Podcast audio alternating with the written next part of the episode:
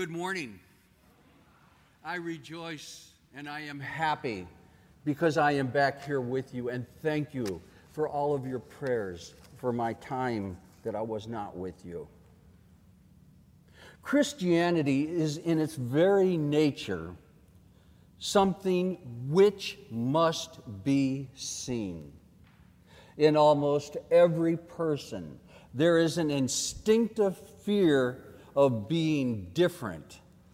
And in our world today, it is likely for others to persecute those who do not conform to a certain pattern of society.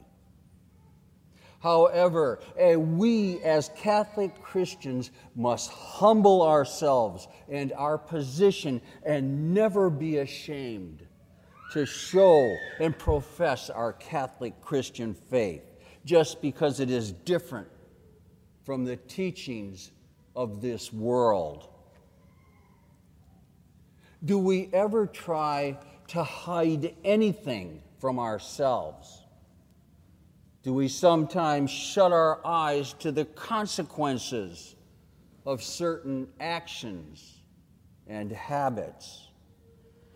Consequences that we are well aware are important to us. It is like the person who deliberately shuts their eyes to the symptoms of illness and being sick. They know in their heart and in their body there is something wrong with them, but they're afraid to go to the doctor because of what he might tell them. Other times, we may try to hide things from our friends and fellow man. But things have a way of coming out and are revealed.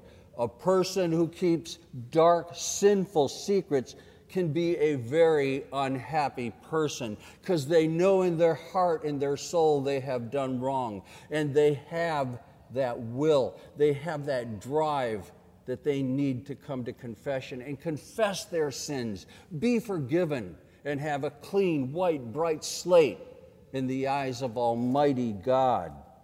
The person that has nothing sinful to hide is a happy person because that person knows that they are ready to meet the Almighty God and their Maker.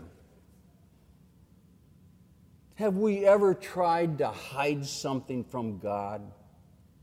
God does not see this. I can do this. He will not remember it. No one, no one has ever attempted a more impossible task than to think that they can hide something from God because we would do well to remember the scripture test that says, Thou art a God of seeing. Genesis 16, 13.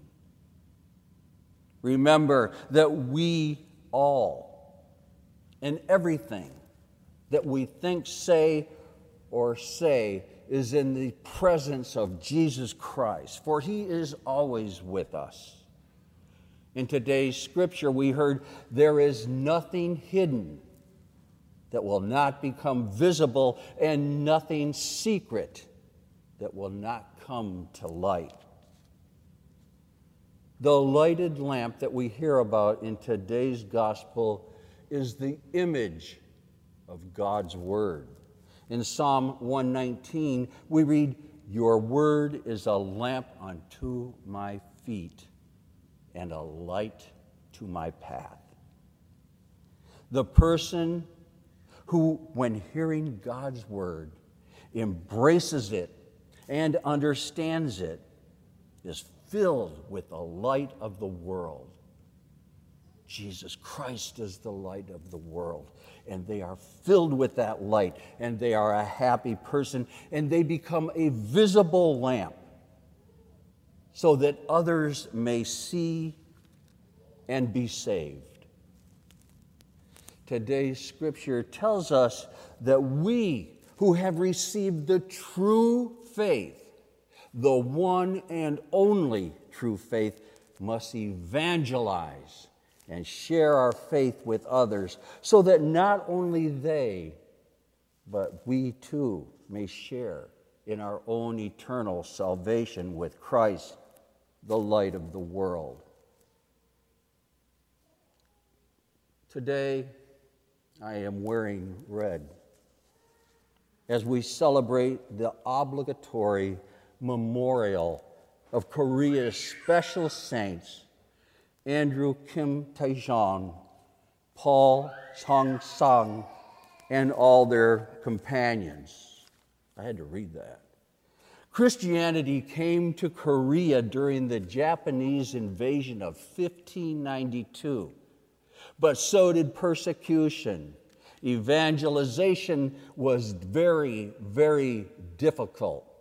And many people underwent torture and death because of our Catholic Christian faith, because Korea refused all contact with the outside world and any change to their religion. Andrew Kim Tae-jong was the first Korean priest of Korea. He was the son of a Korean convert. His father was martyred during the persecution of 1839 and was beatified in 1925.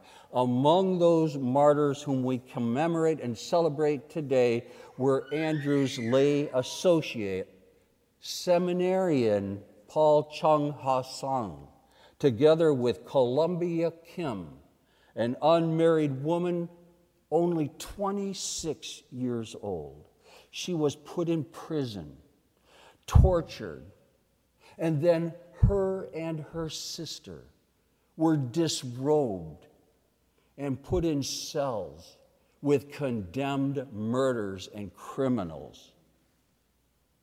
That was for two solid days they were in that cell.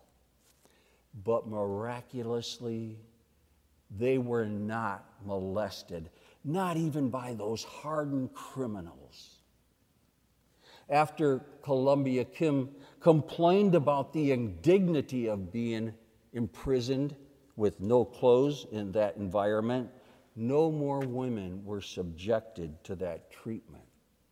Because of her suffering, no more women suffered that indignity. But for her profession of faith, she was beheaded. Kim complained about that dignity, and she was beheaded because of it. And many other unpronounced saints in Korea underwent gruesome torture and death. And as I read about it, I couldn't even proclaim it to you because it is so gruesome such a horrifying death that they underwent, so that they would be made an example of and people would apostatize. But these saints remained true to their faith, staunch Catholic Christians, and refused to leave the church, to abandon God and apostatize. When Pope John Paul visited Korea in 1984, he canonized Andrew Paul, 98 Koreans, and three French missionaries who had been martyred between 1839 and 1867.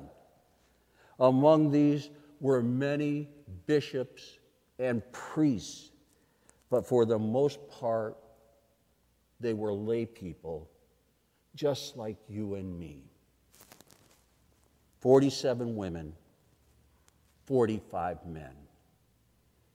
Think to yourself, how strong is my Catholic Christian faith today?